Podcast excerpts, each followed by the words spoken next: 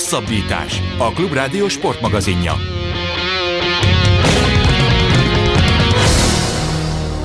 Nagyon sok szeretettel köszöntjük a kedves hallgatókat, ez a Hosszabbítás, a két műsorvezető Farkasföldi Gábor és Rév Dániel.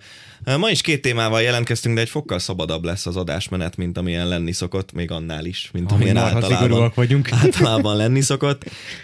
Az biztos, hogy az en ef ellel fogunk kezdeni, illetve a Super Bowl-lal, hiszen itt van a stúdióban Budai Zoltán, a Sport té vé szakkommentátora, aki kint volt a helyszínen, és szakkommentátorként vett részt az en ef el nagy döntőjének a közvetítésében, aztán valamikor majd átevezünk a nemrég véget ért alpesi si világbajnokságra, ahol két óriási korszakos egyéniség búcsúzott el a sporttól. De akkor kezdjük is az en ef ellel. Szia Zoli! Sziasztok, jó estét! Jetleges állapotban vagy még, vagy azért már túl vagy rajta? Nem, azon szerencsére, mert túl vagyok, már kedd óta itthon vagyok, kedd délben értem haza, azért szerencsére sikerült eléggé gyorsan átállnom. Három hetet voltál kint nagyjából, kettőt.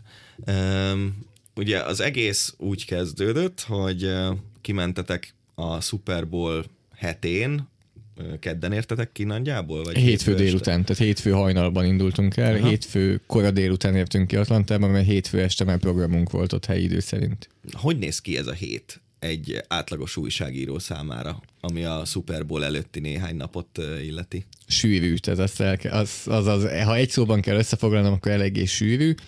Hétfőn mi kiértünk délután, helyi idő szerint délután kettő körül, és este hétre már mentünk a nyitó estére, ahol mind a kettő csapattal lehet találkozni.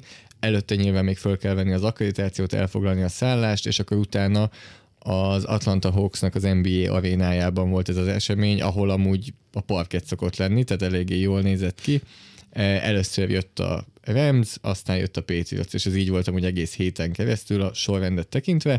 Tehát ott aznap este mondjuk az eléggé sokáig kilencig tízig tart akkor ez az esemény. Most helyi újságírók általában akkor ezután ülnek le és írják meg a cikkeiket másnap reggel nyomtatott sajtóba vagy online portálokra.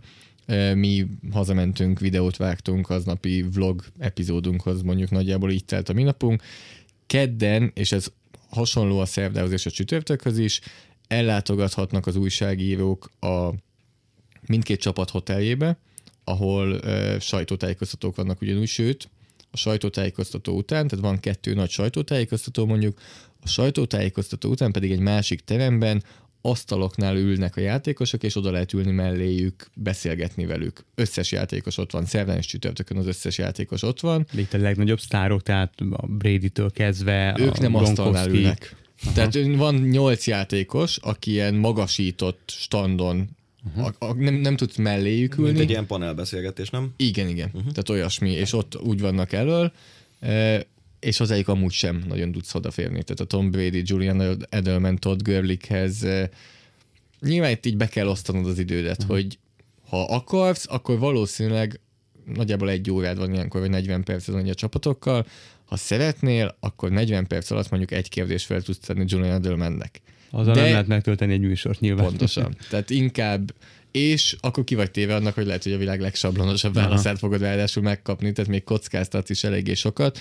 Úgyhogy én azt gondolom, hogy ha engem kérdezzel, én százból százszor inkább megyek körbe, és nem mm. arról van szó, hogy cserejátékosok, vagy olyanok, akik nem is játszanak, hanem kezdőjátékosok, akik nem akkora nevek valamiért, vagy adott esetben például úgy jött ki, hogy a harmadik nap legutolsó, a leges legutolsó sajtóesemény, mert Patriots volt minden nap másodszor, Stefan Gilmore, aki idén az en ef elben a legjobb játékos volt a posztján, cornerback poszton a Patriotsnál, ő egy asztalnál ült, előző napokban mindig így ilyen pódiumon volt kint, asztalnál ült, épp nem volt nála senki, oda lehetett hozzá menni, és tudtunk vele beszélgetni Vicsivel, úgyhogy ez kicsit azért lutvi, hogy mi történik, tehát az asztaloknál is nem azt jelenti, hogy mindenki mindig egyedül ül, hanem mindig vannak azért népszerűbb mm. játékosok, akik körül mondjuk nyolc-tíz újságíró is akár csoportosul, és akkor megint inkább én úgy gondolom, hogy arra kell elmenni, aki egy kicsit magányosabb. Tehát a kedd, szerda, csütörtök így telik, szerdán még Roger Goodell is tart egy évértékelő sajtótájékoztatót, aki az en ef elnek talán magyarul legjobban ügyvezetőigazgatóként lehet,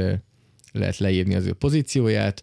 Csütörtökön akkor még egyszer vannak a csapatok, délelőtt a Los Angeles volt, délután a New England.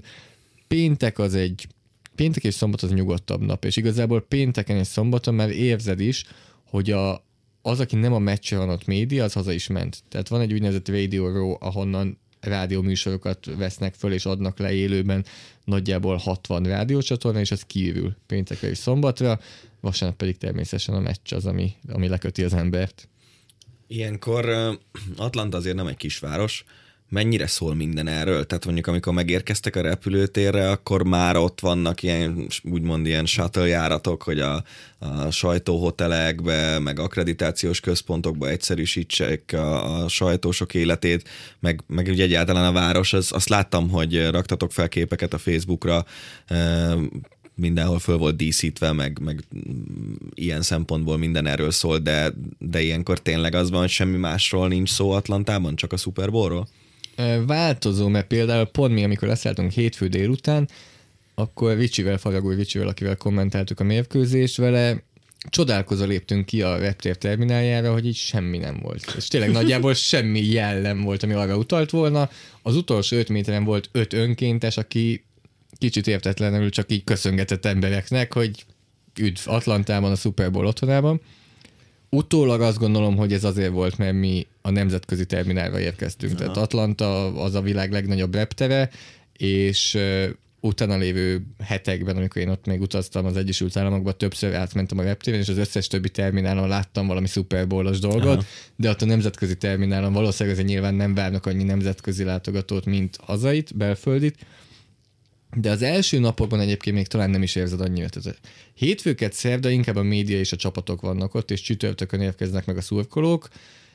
Nekem ez volt az első Super Bowlom, de Vicsi azt mondta, hogy ennyi önkéntest ő még nem látott, tehát tényleg minden sarkon álltak kint. Amikor nem is volt ott semmi, tehát se a csapathotel, se a média központ, hanem szimplán a város belsejében nagyjából mindenhol álltak önkéntesek a sarkokon, beszélgettek egymással, ráköszöntek emberekre, ahogy te is mondod, nagyon fel volt matricázva az egész város, tehát nagyon-nagyon lehetett érezni, azt gondolom, a belvárosban, és mindenki erről beszélt, tehát mindenki nagyon izgatott is volt, tehát ilyen aranyos, gyerekes izgatottsággal beszéltek a helyiek mindig, amikor mondjuk beültünk egy taxiba, hogy, hogy itt a Super Bowl mennyire örülnek, és mennyire várják, és mennyire nagyon jó lesz.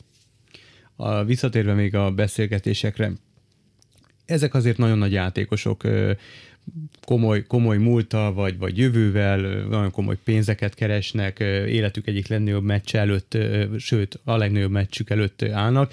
Mennyire barátságosak, mennyire nyitottak egy ilyen beszélgetés során? Én azt gondolom, hogy teljesen egyetértek azzal, amit elmondtál, de ha valaki nem barátságos, akkor nem emiatt, hanem aha, szimplán azért, mert a médiát ő inkább szereti aha, kizárni, és ugyanígy viselkedik mondjuk az első hét előtt is, de szerintem a meccset nem igazán érzed meg rajtuk. Tehát a meccsnek a feszültsége nem nagyon. Egyik kedvenc kérdés, amit úgy sokaknak föltettek, hallottam, hogy föltettek, az az, hogy hogyan szokott aludni a meccs előtti este. Uh-huh. És például az összes elmondta, hogy mintha akármilyen másik nap lenne. Tehát aki, még, aki már játszott Super Bowlban, ő is azt mondta, hogy egész egyszerűen este kidől és alszik. Tehát valószínűleg uh-huh, ők annyira hozzá vannak már ezt szokva, annyira, annyi meccsen vannak túl, és számomra is ez tényleg furcsa, hogy ennyire nem pörögnek rá, vagy, hmm. vagy valószínűleg nyilván foglalkoznak velük, hogy ne pörögjenek rá, ne pörögjenek túl. E, nagyon barátságosan szimplán e, tudnak beszélgetni, már aki, tehát tényleg aki viszont nem annyira barátságos, az nem gondolom, hogy amiatt, mert hogy a Super Bowl-ra stresszel rá. Mondtad, hogy neked ez volt az első Super Bowl, akkor most rád vonatkozva ugyanez a kérdés, te mennyire izgultál, vagy, vagy te mit éreztél? Azért ennél nagyobb sportesemény úgy nagyon nincsen, nyilván van olimpia, labdarúgó világbajnokság, neked biztos döntő, nincs. De hogy igen, te amúgy is te ebben élsz, ebben dolgozol, tehát számodra ez a non plus ultra. Jó kérdés és összetett kérdés olyan szempontból, hogy amit most az előbb mondtam a játékosokhoz, nem akarom összehasonlítani magamat velük, de én is nagyon úgy voltam, hogy minden nap pont elég feladatom volt, aha, hogy ne gondoljak én vasárnapra, hanem inkább legyünk túl a kedden, aztán legyünk túl a szerdán, legyünk túl a csütörtökön. Csütörtökön letudtuk az utolsó média eseményeket a csapatokkal, akkor jutott eszembe. Ny- jó, nyilván tudtam előtte is, de akkor volt az, hogy na, a következő a meccs. De addig uh-huh, nekem se volt annyira. Minden nap volt egy kis izgalom az aznapi média esemény miatt, de az előtte lévő napokban, meg hetekben, mielőtt kimentem volna, akkor azért igen, nagyon-nagyon vártam, de talán valahogy a csapatoknak is hasonló, hogy annyira tudják, hogy a mai edzésre koncentrálunk, csak nem kell még a vasárnappal foglalkozni, és túl sok dolguk van, hogy, hogy elterelje a figyelmüket, hogy talán ez, ez így ilyen szempontból hasonló lehetett. Azt tudjuk Ricsiről, hogy meglehetősen alapos készülő. A pénteki szombati napon azért egy kis városnézés, vagy valami belefért az életetekbe, vagy, vagy mint te is készültél, azt sejtem, hogy ő készült, amikor csak lehetett. Változó, azért vannak látványosságai, nevezetességei Atlantának, amit én megszerettem volna nézni, nekem se, se fért bele minden, de például együtt eljutottunk, ott van az Egyetemi Foci Hírességek Csarnoka, oda eljött mm. velem, de például amikor elmentem a hát a piros színű cukros üdítő forgalmazónak, a, aminek ott van a, ja, igen, ott van a, a helyi, helyi főhadiszállása. Így van. Eh, annak elmentem a múzeumába, oda már nem tartott velem, mm-hmm. mert akkor éppen készült. Szerintem egyébként jó, hogy így nem mondtad ki a márkanevet, de végül csak egy olimpiát vettek kilencvenhatban a városnak, úgyhogy, úgyhogy lehet, hogy azért a, a hallgatók is sejtik, hogy melyik kóla márkáról van szó. Ami mindenféle, több, nagyon sok minden érdekel ö, a, a, az utazással, meg a Super Bowl kapcsolatban, de ami nagyon érdekel, az a stadion maga, amiről azt mondják, hogy a jelenkor legkomolyabb, leghiper-szuperebb létesítménye. A, az em el es, az amerikai labdarúgó bajnokság során, aki az Eurosportot nézte, megismerkedhetett már vele a televízió képernyőink keresztül. Egy egészen elképesztő építmény. Nekem a rokonok, ilyen belső info, Atlantában élnek, meséltek erről, hogy sok, sok stadionban jártak már Amerikán belül, de hogy ilyet még ők se láttak. Milyen ez? Mi, hogy kell elképzelni egy ilyen, ilyen hiper-szuper létesítményt? Én úgy voltam vele, hogy egy új stadion, azért amikor San Franciscóban megnyílt a Levi Stadium, ahol játszik a San Francisco negyvenkilencesek, ez nem is San Francisco, hanem Santa Clarában, de ahol volt az ötvenedik Super Bowl, az egy nagyon modern stadion szintén. Ott én voltam abban az évben, amikor ez megnyitott, és tényleg nagyon jól néz ki. Azért volt szerencsém más en ef el stadionokban, meg európai stadionokban, Wembleyben, a Müncheni Allianz Arénában, amikor még megnyíltak. Úgyhogy úgy voltam vele, hogy új stadion biztos jól fog kinézni. És ezért minden várakozás felülmúlt. Tehát tényleg olyan szintű technikai elemek, dizájnelemek kívül, belül, amivel nem is nagyon gondol az ember. Tehát ez a képernyő, ami ugye megy körbe a kihúzható tető alatt. Tehát eleve itt már kettő dolgot említettünk meg, ami már egyedivé teszi a stadion. Hihetetlen felbontás, óriási méret, illetve amit beszéltünk Ricsivel, hogy nem is maximalizálták ki igazából a férőhelyek számát. Tehát az egyik oldalon, az egyik célterület mögött ott szinte teljesen nyitva van, szándékosan, mert van egy üvegfal, ami ablak a városra, és az tényleg, hogyha kinézel azon, és ahogy ülsz a helyeden, ki tudsz nézni azon az ablakon, akárhol ülsz szinte a stadionban, és látod a felhőkarcolókat Atlanta belvárosában. A kihúzható tető, ami nem olyan egyszerűen húzódik ki, mint idézélben egyszerűen, mint sok más helyen, hogy csak így szimplán, hanem mint egy fényképezőgép objektívja, hogy kinyílik.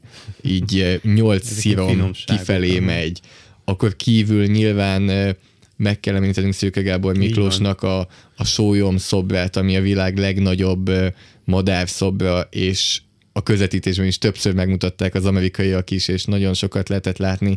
Nagyon jól néz ki, és nagyon jól ad hozzá ahhoz, amit kívül látsz a stadionból, ami megint nem egy szokásos dizájn ezekkel a lapelemekkel, amit látsz, és ahogy mész be Atlantába a városban, messziről lehet látni, és, és tényleg egy látványeleme, és, és látszik, hogy, hogy a városhoz hozzáad, számomra egészen hihetetlen volt. Az olyan jó volt, most többször megdicsértünk itt, itt adáson kívül, de az olyan jó volt a műsorban, hogy bemutattátok, hogy hogy készült el ez a szobor. Egy kicsit voltak ilyen háttérinfók, megtudhattuk, hogy a tulajdonos a jachtjára is kért egy ilyen szobor, egy picit megalomán húzás, de egy ilyen szobrot a művész úrtól. Az, az nagyon tetszett, ahogy, ahogy azt úgy, úgy bemutattátok. Igen, az egyébként egy eléggé exkluzív tartalom volt, amit úgy beszéltünk meg, hogy hát igazából a magyar nézőknek elmondhatják, de Amerikában ez még nem köztudott, hogy a jaktra is lesz, lesz egy, egy hasonló szobor, de annak nagyon örülünk, hogy, hogy ott a, tudtunk, tudtunk vele beszélni a meccs előtti napon, még az elsők között ennyire közel a szoborhoz, az szerintem nagyon érdekes volt mindenképpen nekünk Ricsivel. Szerintem most már a meccs előtti időszakot ugye elég jól kiveséztük. Maga a meccs, hát... Minden, azt hiszem, hogy egyébként te is egyetértesz azzal, hogy borzalmas volt olyan szempontból, hogy az ember azért ül le bármilyen sporteseményt megnézni szinte, hogy látványos dolgokat lásson. És a védekezésben is vannak nagyon látványos dolgok, de azért mondjuk az egy en ef el meccsen az elő-elő fordul, tehát kézilabda meccsen, hogyha egy csapat védekezése nagyon összeáll, az iszonyú látványos, hogy próbálkozik, próbálkozik, próbálkozik a támadó csapat, és, és nem tudnak rendes lövőhelyzetbe eljutni. Egy en ef el meccsen egy nagyon összeállt védekezés, az nem mindig ilyen látványos, mert jó, betömi az egyik futást, akkor mondjuk csak hét yard helyett csak hatot passzol az irányító harmadik kísérletre, meg ilyesmik. Tehát ez nyilván laikus szemmel pláne ez kevésbé látványos, és ez a meccs az abszolút a védekezésről szólt. Milyen volt ezt így megélni, hogy, hogy ahelyett, hogy mondjuk egy ilyen az idei szezon alapján várt valami harminc-huszonöt vagy valami minimum ilyen pontszám lett volna, ahelyett, ahelyett ez lett végül. Azt gondolom, hogy talán ami elválasztotta ezt a meccset attól, hogy látványos legyen, az a kettő irányító játéka, mert hiába játszottak jól a védelmek, azért az irányítók nem játszottak jól, és nem kényszerítették annyira bravúros parád és megmozdulásokra néha a védelmeket. Tehát amit te is mondasz, hogyha egy védő szorosan védekezik az emberén, és emiatt az irányító dob egy pontatlan paszt, mert nem akar kockáztatni, az nem lesz látványos. Ha viszont szorosan védekezik a védő, az irányító odadobja jó helyre, és utána leüti a védő a labdát, az egyből egy látványosabb dolog. De ebből keveset láttunk, mert kevés olyan pontos átadás volt. És én is úgy gondolom, hogy élőben, nem csak a helyszínről, hanem hogy élőben nézte az ember a találkozót, nem volt igazán látványos, és egy olyan találkozó volt tipikusan, amit, amit utána egyszer-kétszer még meg kell nézni. Nyilván nem mindenki teheti meg, vagy akarja megtenni, hogy, hogy még egyszer-kétszer megnézi, de akkor jönnek ki a, a kis apró finomságok, hogy közhelyesnek hangzik, de ez tényleg egy sakkjátszma volt, és tényleg nagyon tudatos volt, hogy mind a tizenegy játékos a védelmekben hol áll föl, és miért ott áll föl, és miért teszi úgy a dolgát, ahogy teszi, még ha az nem is látványos. Tehát ez, ez tényleg egy ilyen kettős dolog, hogy nem látványos, de nagyon fegyelmezett, és nagyon hatásos volt mindkét védekezés. Uh-huh. A vesztes csapatnak a, az edzője, aki, jól tudom, második szezonját húzzal, és rögtön Super Bowl vezette a csapatát, úgy nyilatkozott, hogy hát igazán most az angol szó jut eszembe, tehát hogy a Belichick, a New England, a bajnok csapat edzője, hogy, hogy mondják jobb ezt magyarul? Végzett, hát, hát igen, hogy, hogy, hogy kvázi kioktatta, hogy leckét adott neki edzői húzásokból. Mi az, amivel, amivel Belichick megint igazolta a zsenialitását? Tehát mondod, hogy sakkjátszma volt. Mi az, ami, amire nem volt válasza a, a, a vesztes csapat edzőjének? Hát képzeljük el, hogy most egy könnyen értelmezhető példát mondjak, képzeljünk el egy olyan csapatot mondjuk fociban, amelyik héttől függően, ellenféltől függően fel tud állni három öt kettővel, három négy hárommal, négy négy kettővel, és egyáltalán nem veszít a hatékonyságából. Sőt, akár még ugyanaz a tizenegy játékos van a pályán, csak annyira sok mindent tudnak csinálni. És ez volt tulajdonképpen, amit itt Belichick meghúzott, hogy egy kicsit más játszatott a védekezésével, mint amit az első kettő héten a rájátszásban. Tehát teljesen több, kicsivel több zónavédekezés volt, kicsivel más, hogy sietették az irányítót, más felállásban álltak föl, és ami a legfontosabb egyértelműen, hogy Sean McVay, a Los Angeles Rams vezetőedzője nem tudott erre reagálni. Tehát ez a nagyon fontos, hogy Belichick zseniálisat húzott, de nem tudjuk, mi lett volna, hogyha Sean McVay egyáltalán lépelve valamit, mert nem, nem érkezett igazán lépés az ő részéről. Ami meg egy kicsit azt jelenti, megint foci az visszautalva, hogyha egy csapat csak négy négy kettőt tud játszani, az játszhatja akármennyire jól, hogyha azt megölik és nem tud abból váltani, és tényleg szinte szó szerint ez történt, hogy volt egy egyszerű, de nagyszerűen felépített támadó sémája a Los Angeles Ramsnek, először a két év folyamán találkozott egy olyan ellenféllel, aki kívülről belülről tudta, hogy mi fog itt történni, és nem tudott erre megújulni a Rams, ami meg megint nehéz, mert nyilván nem gyakoroltak más dolgokat, mert ők erre építették fel ezt a kettő évet, ez ment nekik jól, ezen a meccsen nem De ment, és nem tudtak változtatni. Az hogy létezik, hogy egy ennyire uh, kompetitív ligában, mint az en ef el, miért csak a Super Bowlban derült ki, hogy ez a dolog, mm-hmm. ez nem működik? Tehát ez a, ez a támadó séma, amit te itt most leegyszerűztél, e, igen, azt hiszem ez így helyes, ez, ez, ez a mondat, ez csomó meccsen negyven pont fölé juttatta a Los Angeles Rams-t, az egyik leglátványosabb. Már jöttek azzal, hogy a Greatest Show on Turf, ami ugyanennek a csapatnak körülbelül egy húsz évvel ezelőtti eh, fantasztikus támadójátékát írta le ez a kifejezés, hogy már ehhez hasonlít a mostani Rams is. És akkor jön Bill Belichick a kis kapucnis pulcsiában, és három pont. Illetve, ez, bocsánat, ez miért még van? Annyi, hogy, hogy mi, az hogy, fordult, hogy fordult elő, hogy egy ilyen csapatnak, aki két éve ilyen szuperül játszik egy bizonyos játékszisztémában, miért csak A játéka van, miért nincs B? Kezdjünk akkor második, mert az A működött. Tehát az A harminc pont fölött átlagolt a csapat. Működik, nem? Tehát fel kell, hogy, fel kell, hogy legyél készülve a Viszmajóra, vagy bármi egy, egy ilyen ligában, hogy pont a Dani mond, hogy egy, egy ilyen kompetitív ligában, nem?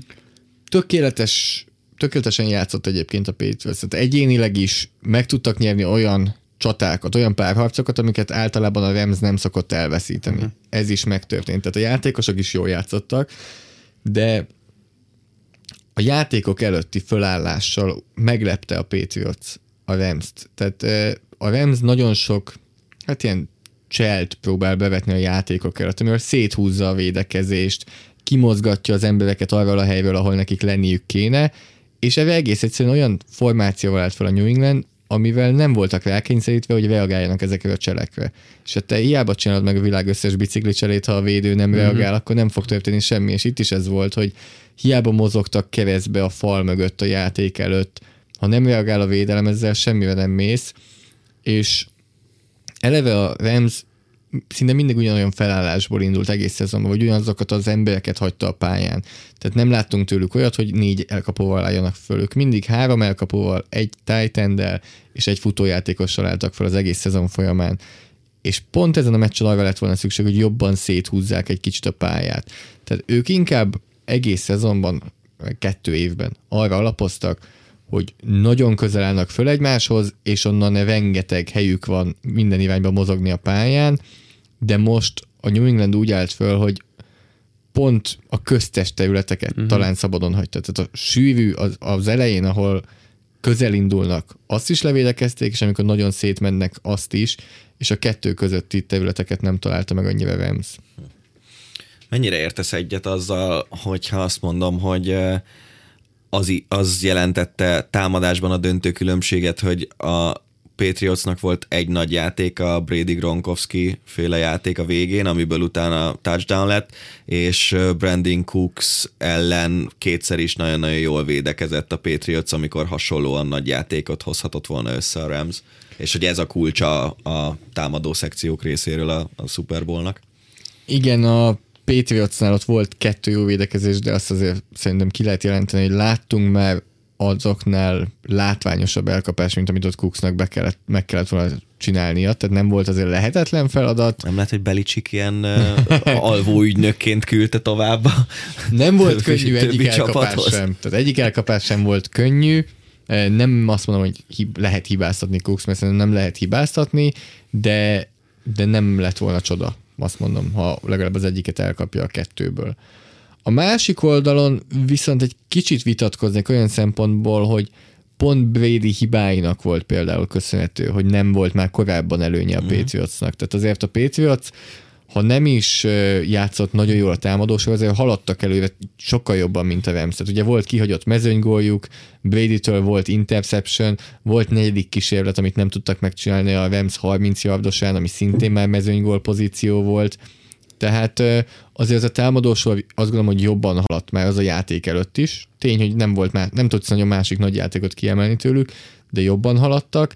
Illetve a másik, hogy az az egész támadás sorozat, amit edzői fronton bemutatott megint a Patriots, hogy tudtak reagálni és előálltak egy olyan felállással, amit szinte soha nem használtak egész szezonban, és amit teljesen felborítja a kétezer-tizennyolcas en ef el elveit, hogy hogyan játszanak a csapatok, hogy hogyan használnak játékosokat. Egy ilyen felállással álltak föl arra a támadás sorozatra, az megint innovatív volt, és arra nem tudott reagálni a Rams.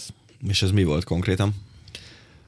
kettő running backjük, illetve kettő tight endjük volt a pályán, egy elkapó mellett. Uh-huh. Ugye, hogyha ezt hallja általában az ember, akkor futójátékra számít, és arra, hogy besűrítik a pályát. Ehhez képest mind az öt játékos elkapó felállásban állt föl, Tom Brady mellett nem volt futójátékos, nem állt tight end a fal szélén, és arra kényszerítették a Ramst, hogy a kettő cornerbackjük, akik ugye a leggyorsabb játékosok, akik a legjobban tudják őrizni az elkapókat, ők kettő futójátékost őriztek a pálya szélén, és belül pedig linebackerek, lassabb játékosok maradtak az egy elkapón, például Edelmanen. Uh-huh. És ez egy annyira váratlan, szokatlan felállás volt. Egész szezonban tizenegyszer játszott ilyet bárki is az egész en ef el-ben. Ők meg itt egy támadásorozaton belül ötször használták.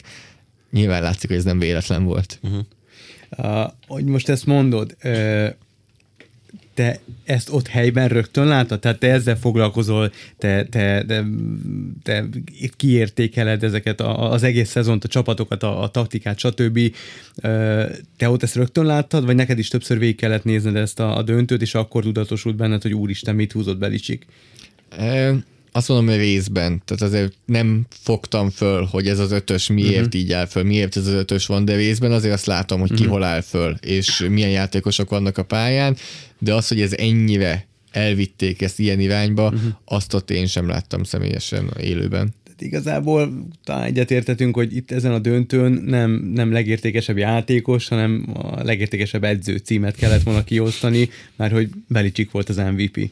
Abszolút egyetértek. Tehát neki van már olyan, volt már olyan gameplanje, ami ugye összeállítanak egy jegyzetet, amivel készülnek a meccsre, ami bekerült a hírességek csarnokába, győztes Super Bowlon. Én azt gondolom, hogy ennek is ott lenne a helye. Egyébként szerintem sokat elmond a meccsről, hogy egy olyan elkapó lett a legértékesebb játékos, aki nem arról híres, hogy nagy játékokat csinál, hanem inkább ez a csak hat yardot kell elérni, akkor ő nyolc yardon elkapja a labdát, és mehet tovább a támadás, és tulajdonképpen most is ilyeneket húzott be Julian Edelman. De az egy, az, ennek az embernek a, a, az egész pályafutás egy ilyen tipikus amerikai álom, hogy, hogy a, nem tudom, múltkor beszéltünk róla, te nyilván igen, jobban igen. tudod, hogy középiskolásként, aztán még, még irányító, irányító volt, volt, még egyetemen is irányító volt. Igen, nem választották, ilyen hetedik körben vitték el, vagy valami ilyesmi. És, és aztán az a szép az egészben, hogy még a, a, az ilyen, uh, amikor a hős megdicsőül, előtte mindig történik vele valami rossz. Ugye őt elmeszelték négy meccsre a szezon elején, mert uh, te, teljesítményfokozókat használt, igen. És, és előtte egy szezon ki is kellett hagyni a sérülés miatt. Igen, tehát, és aztán most meg legértékesebb játékos lett. Halftime show. Ja, mit hogy tetszett a Maroon öt? Én akkor először meghallottam, nem tudtam hova tenni, tehát a Maroon öt az egy véleményem szerint egy stúdiózenekar, tehát az nem élő, élőzenére a, a, a Illetve egyszer, egyszer megnéznék egy Maroon öt koncertet, hogy ez hogy néz ki, nem. Akkor, hogyha mondjuk ott van ötvenezer rajongó egy ilyen stadion koncerten, és akkor nézzük meg, hogy azt, ott tudnak-e olyan hangulatot csinálni, nem? De ez a halftime show azzal ráadásul, hogy akkor egyszer csak valami nagyon nagy autóban, egy nagyon nagy darab rapper beérkezik. Hát Atlanta, igen, igen az muszáj volt. Akkor, akkor miért nem Nekem ez a kérdésem, hogy akkor miért nem csak az Atlanta, uh-huh. és csak a rap, és csak a hip-hop, miért kellett a Maroon ötöt meggyilkolni ezzel, de mondd el, hogy milyen volt a maga a látvány, meg a, meg a show. Hát azt kell mondjam, hogy nem tudom, vagy tehát bevallom, hogy nem nagyon figyeltem oda. Tehát én is, az volt a tervem, hogy halftime show majd biztos érdekes lesz, biztos nézem. De azért nyilván megérzed ugye hét nap, mm-hmm. hét nap sűrű hét napot, és ott is az eléggé sokat kivett belőlem is az első félidő. Elkezdtem nézegetni Twitteren mondjuk, hogy ki mit lát a meccsben, milyen megjegyzések vannak, és addig nézegettem, hogy kb. Vége lett a koncertnek a háttérben. Tehát ilyen háttérzenének nagyon jól elhallgattam. Egyszer-kétszer fölnéztem, belenéztem, hogy ja, éppen most ezt a számot játsszák, mm. most éppen bejött Travis Scott, most éppen bejött Big Boy, de, de bevallom őszintén, azért nem nagyon mennék bele itt most a halftime mm. show elemzésébe, mert szerintem a tévénézők jobban látták, mint én. Ja, volt már, volt már jobb, maradjunk annyiba. Sokkal sok, több. Sok, valószínűleg sok, sok jobb. jobb volt, mint a, mint a meccs, nem? Valószínűleg, ha, ha olyan lett volna, akkor valószínűleg én is levakom a telefonomat, és nem a Twittert nézem. Igen, tehát ez, ez mondjuk benne van, hogy emlékszem, hogy volna. A Katy Perry cápáit együtt láttuk, igaz, hogy nem a helyszínen, hanem Budapesten, de igen. Na, menjünk tovább, mert érdekes az is, ami a második heteden történt. Ugye volt, nem tudom, hogy a most minket hallgatók közül hányan hallották azt az adást, amikor Zoli munkájával foglalkoztunk. A Pro Football Focusnál dolgozik egy elemzőként tulajdonképpen, és most először jártál a Pro Football Focus központjában, Cincinnatiben. Ezt hogy kell elképzelni, ezt a helyet? Mint egy normális iroda igazából. Tehát van egy földszint, meg egy második emelet, de a különbség... Mehetünk tovább. Igen, de a különbség, hogy például belépsz az irodába, fölnézel, és a harminckettő en ef el csapat sisakja található meg. Tehát ez az, ami köszönt téged így elsőként, és azért innen már tudod, hogy ez nem egy átlagos iroda, vagy nem egy átlagos irodai dekoráció, amikor mind a harminckettő csapat sisakját látod, és tényleg az így kicsit így megáll az uh-huh. ember, hogy ez nagyon jól néz ki, emellett azért minden így az en ef elből, meg a focival szól, tehát a cég tulajdonosa Chris Collinsworth, aki szakkommentátorként, illetve a Cincinnati Bengals ötvenedik évfordulójának csapatába beválasztották, tehát az első csapat ötven, első ötven évének egyik legjobb elkapója, és az ő évre kapott jubileumi meze az kint van bekeretezve például a falon, neki egyetemi mezei kint vannak, képei Super Bowlokról kint vannak, és egyébként az emeleten, ahol pedig inkább az i té osztály van, ott pedig az egyetemi csapatoknak a sisakjai van kint, akik az ügyfeleink, és tehát negyvenhét egyetemi sisak kint van, akkor az emeleten ellen pedig mind a harminckettő, mert ott is mind a harminckettő csapat az ügyfelünk, úgyhogy azokat, azokat tették kilentve.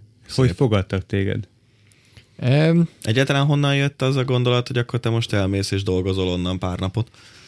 Én tudtam, hogy kettő hetet, hogy rá szeretnék húzni egy hetet, mert a második hétvégén találkoztam egy kint tanuló barátommal, és úgy voltam vele, hogy a kettő között igazából mit csináljak, miért nem menjek Cincinnatibe, legalább addig se kell szabad napot kivenni.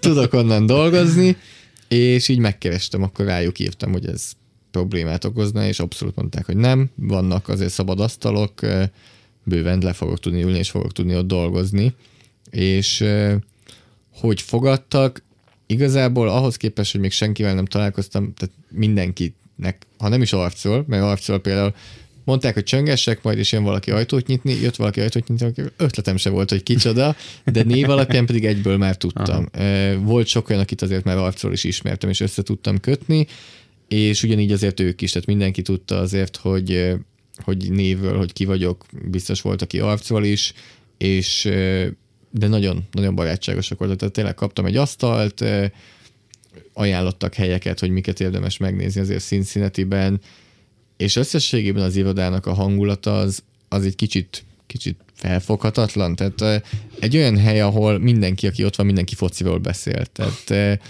valaki, neked a Mekka. Abszolút. Valaki oda megy a másikhoz, nem arról beszélnek, hogy láttad tegnap ezt a gólt, vagy valami, hanem mutat a másiknak egy play-t, viszi oda a számítógépet, és nézd meg, hogy itt ez az irányító miatt passzolt, vagy ez az elkapó, milyen elkapás mutatott be.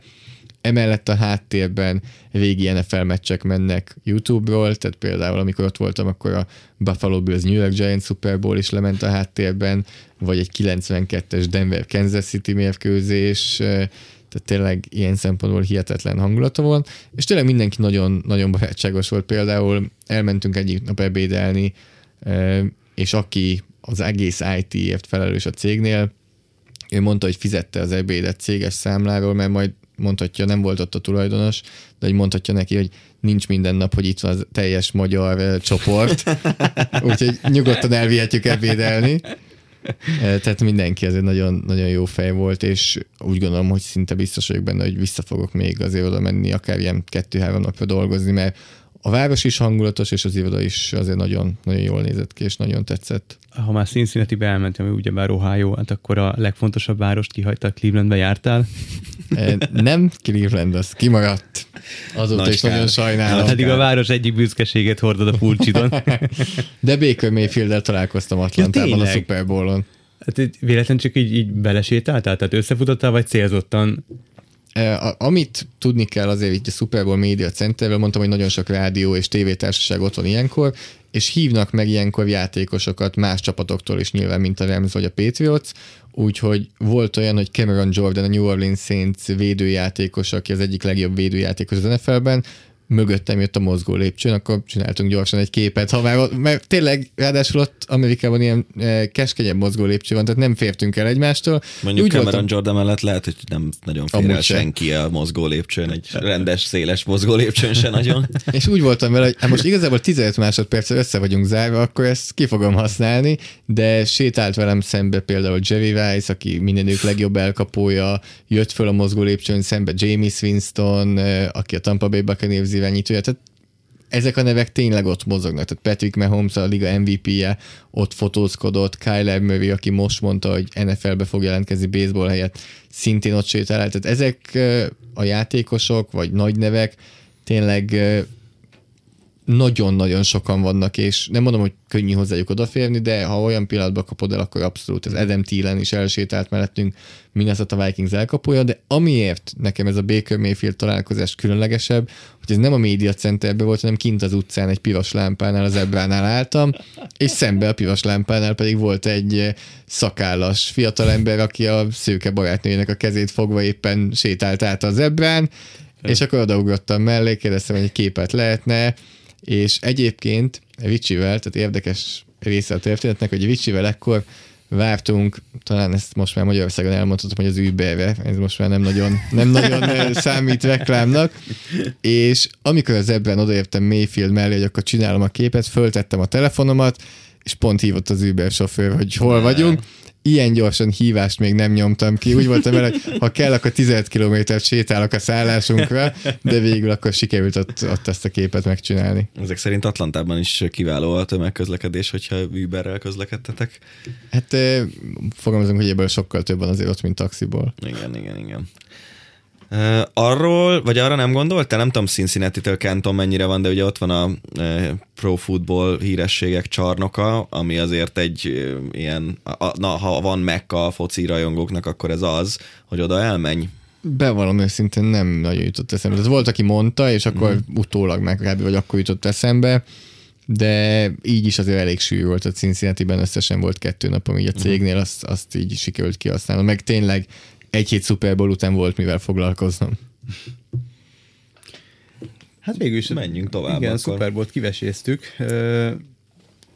És Zoli azt mondta, hogy marad, mert hogy azért nagy sportbolond ő is, és a műsor további részében két olyan legendával foglalkozunk, akik még azokat is megmozgatják, akik esetleg nem feltétlenül az alpesi sí megrögzött imádói, de a sportot ugyanblokk szeretik. Úgyhogy két legenda, aki a hétvégén vonult vissza. Lindsey Vonn az egyik.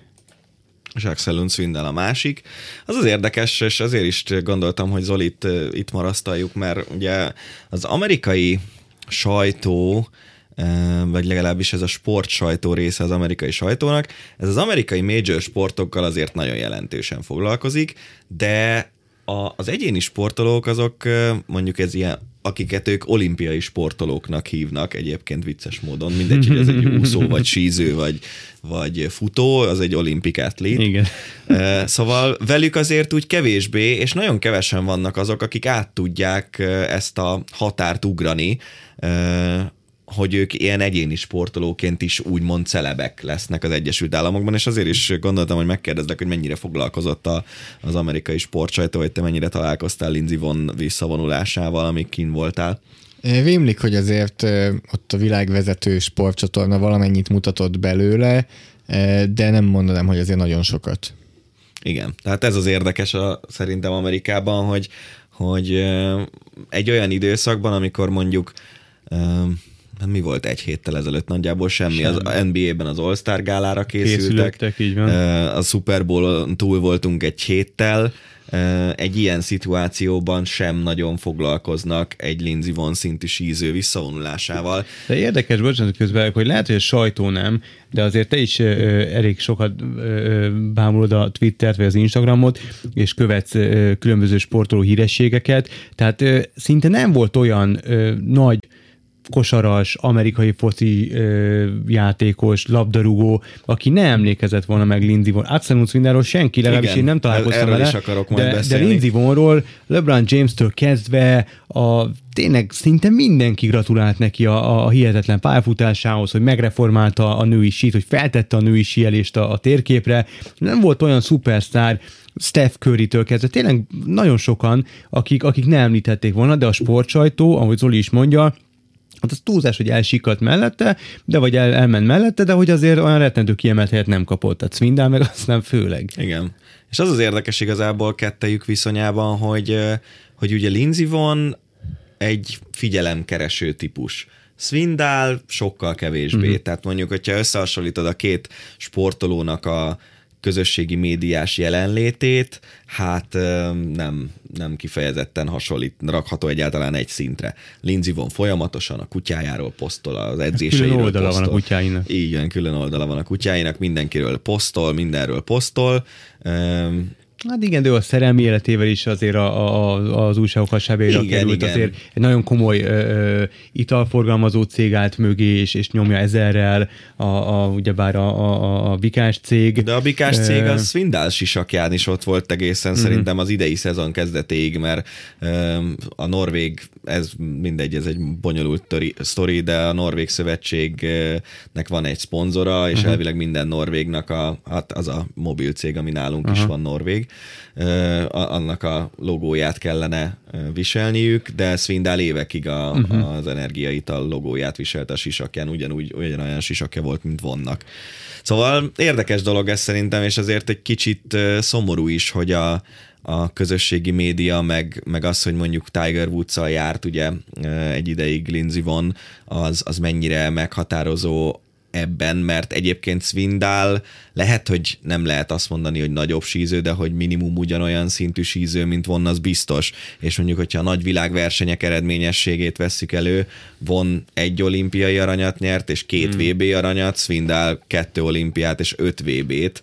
És... Mire jobban néz ki. Érted? Most a nap végén, nem, most viccen kívül nap végén, hát jó, de nem a laikus, meg aki, aki oké a sportban benne van, de még nem az alpesi síben mélyed el minden áldott hétvégén, akkor nyilván a, a csinos hölgyet nézi, nem pedig a, a, a norvég sízőt. Biztos, de ugyanakkor Magyarországon van. Szerintem, hogyha kimész az utcára, és megkérdezed, hogy melyik az a, az a nagynevű síző, aki a hétvégén bejelentette visszavonulását, senki nem senki mondja meg, persze. hogy Svindal vagy Vonn, de ha még a neveket elmondod, szerintem tízből hatan biztos nem tudják, hogy kiről beszélsz. Szerintem kevesebb, mármint, hogy többen nem tudják.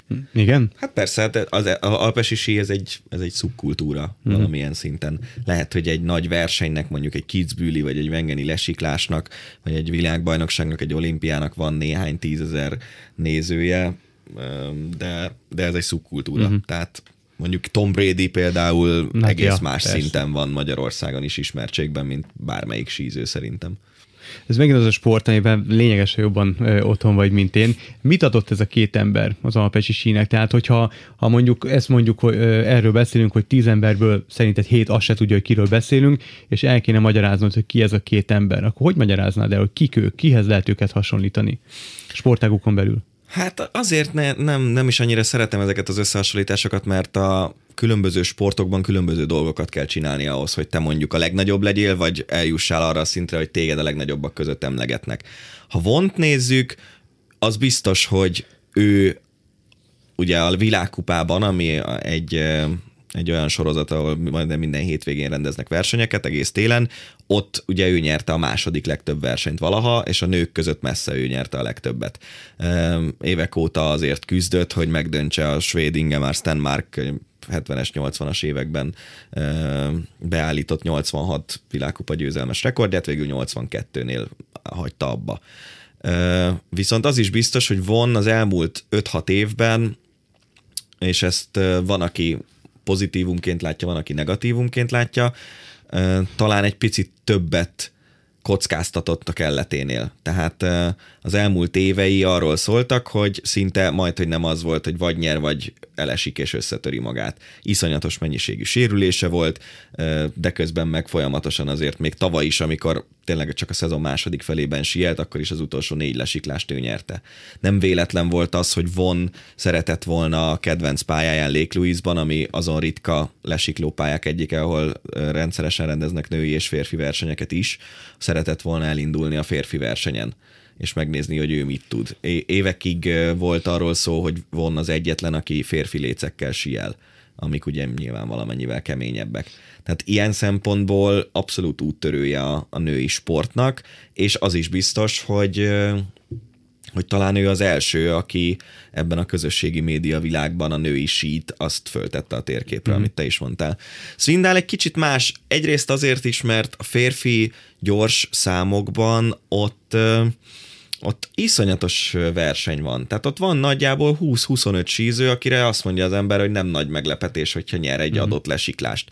Ő egy ilyen környezetben jutott el harminchat világkupa győzelemig, ami messze van a nyolcvankettőtől, de, de egy sokkal nagyobb versenyben érte el ezeket a sikereket, és tényleg a nagy világversenyeken sikeresebb volt Vonnál, emellett pedig egy, hát ha, ha egy ilyen poszterek kívánt arcot akar a sízés, Svindalnál jobb személyiség szerintem nincsen, egy ilyen tüchtig úriember, szerintem egy, egy rossz szava nem volt soha senkiről, mindenki szereti a, a versenytársak közül is, és egy iszonyú hosszú karrierje volt ahhoz képest, hogy gyorsíző, és, és a gyorsízőknél azért azt, azt érdemes megjegyezni szerintem, hogy egy kétszázhúszszor hét centi széles, illetve kettő darab kétszázhúszszor hét centi ö, méretű mindenféle anyagból készült, de alapvetően fadarabon mennek százharminc-százötven kilométer per órás sebességgel.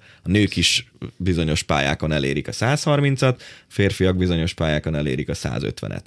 És ebben annyira, és ugye gyakorlatilag védőfelszerelés nélkül, tehát van egy sisak, vannak ilyen műanyag protektorok, mostanában talán két-három éve elkezdtek elterjedni a légzsákok, amik érzékelik, hogyha a versenyző olyan irányba repül, a, amilyenben nem kéne, tehát a felső test és a mozgás irányát hasonlítja össze, és akkor kinyílnak, hogyha, hogyha gond van, és például Vonn elesett a szuperóriás műlesikló versenyen a vé bén, és ki is nyílt a légzsákja, ami miatt csak beütötte a bordáit, és mondjuk nem szúrta át a tüdejét valamelyik bordája.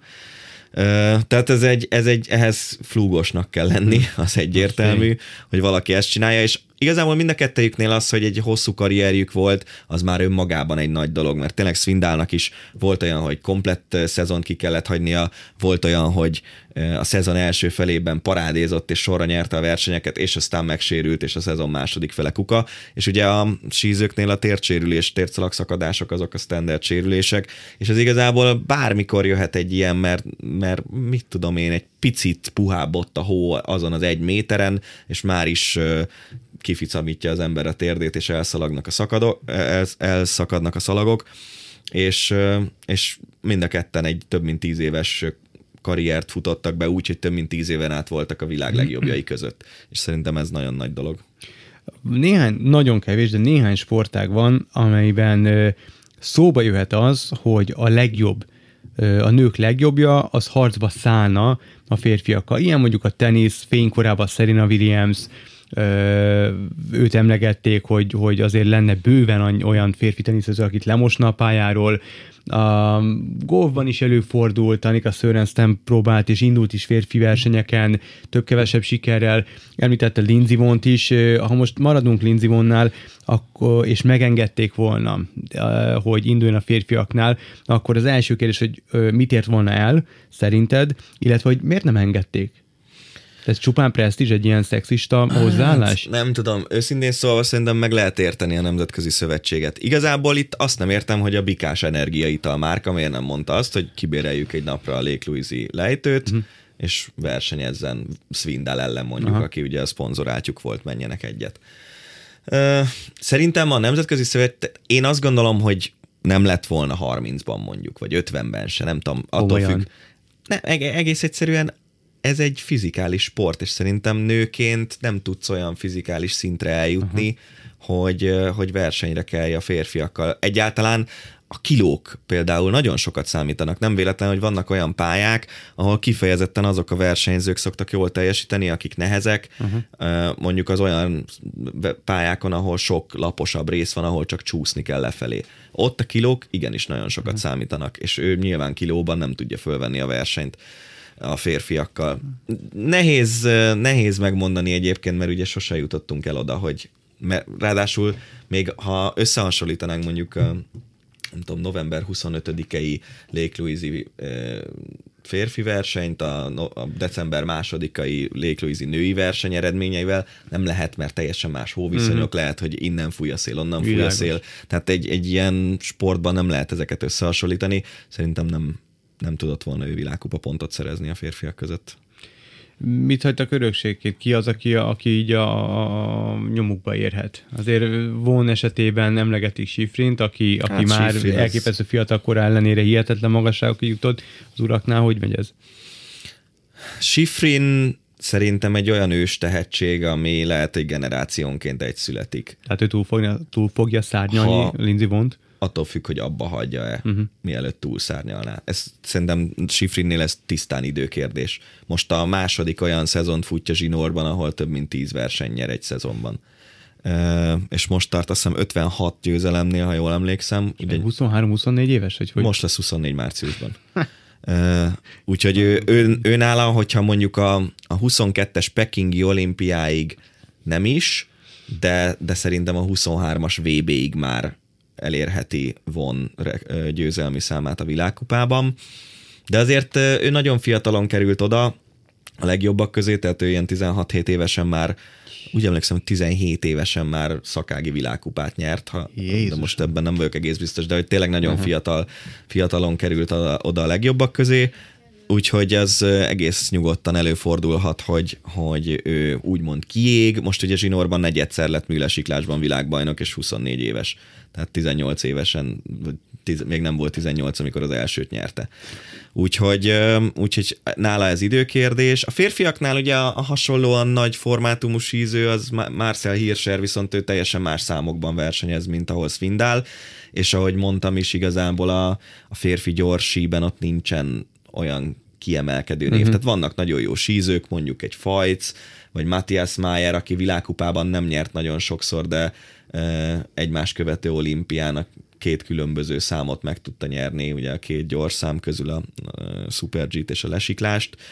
Uh, az, az mindenképpen érdekes, mert ez nem nagyon jellemző, hogy, hogy valaki mondjuk kétszeres olimpiai bajnokká válik mostanság ilyen gyors számokban. Ugye Svindalnak is uh, három olimpiából jött ez összetett, Vancouver után Pyeongchangban nyerte a második aranyát. Öm, maga az utód, az a jó barát Seti Jansrud, aki, ja, megnézem, hogy mennyivel fiatalabb uh, Svindalnál, de nem nagyon sokkal, csak három évvel. Öm, Jansrud hasonló szintű síző, mint Svindal. Ugye most az volt az érdekes, hogy a, az utolsó versenyen Jansrud kétszázaddal verte meg Svindalt, és valószínűleg Svindal jobban örült annak, hogy a barátja, aki még nem volt világbajnok, mm-hmm. megnyerte ezt a versenyt, mint annak, hogyha ő nyerte volna az utolsó versenyén. És hát ugye Vonnál is azért azt el kell mondani, hogy a, hol nyer, hol kiesik, és összetöri magátból, azért a végén egy világbajnoki bronzéremmel búcsúzott el a mezőnytől, úgyhogy ez a, ez a búcsú, ez mind a kettejük esetében nagyon-nagyon szép volt. Hát a búcsú mi esetünkben is eljött, nagyon frappánsan zárjuk le. Azért itt ezt a mai adást igazából a whitefülőeknek ajánljuk, hiszen relatíve réteg sportákat érintettünk, legalábbis a síva biztosan. De reméljük, hogy azért tetszett a kedves hallgatónak. Jövő héten is jelentkezünk. Budai Zoltánnak nagyon szépen köszönjük, hogy ezúttal is eljött hozzánk, és beszámolt a Super Bowl érdekességeiről. Jövő héten tartsanak velünk, Rév Dánielt és Farkasföldi Gábort hallották.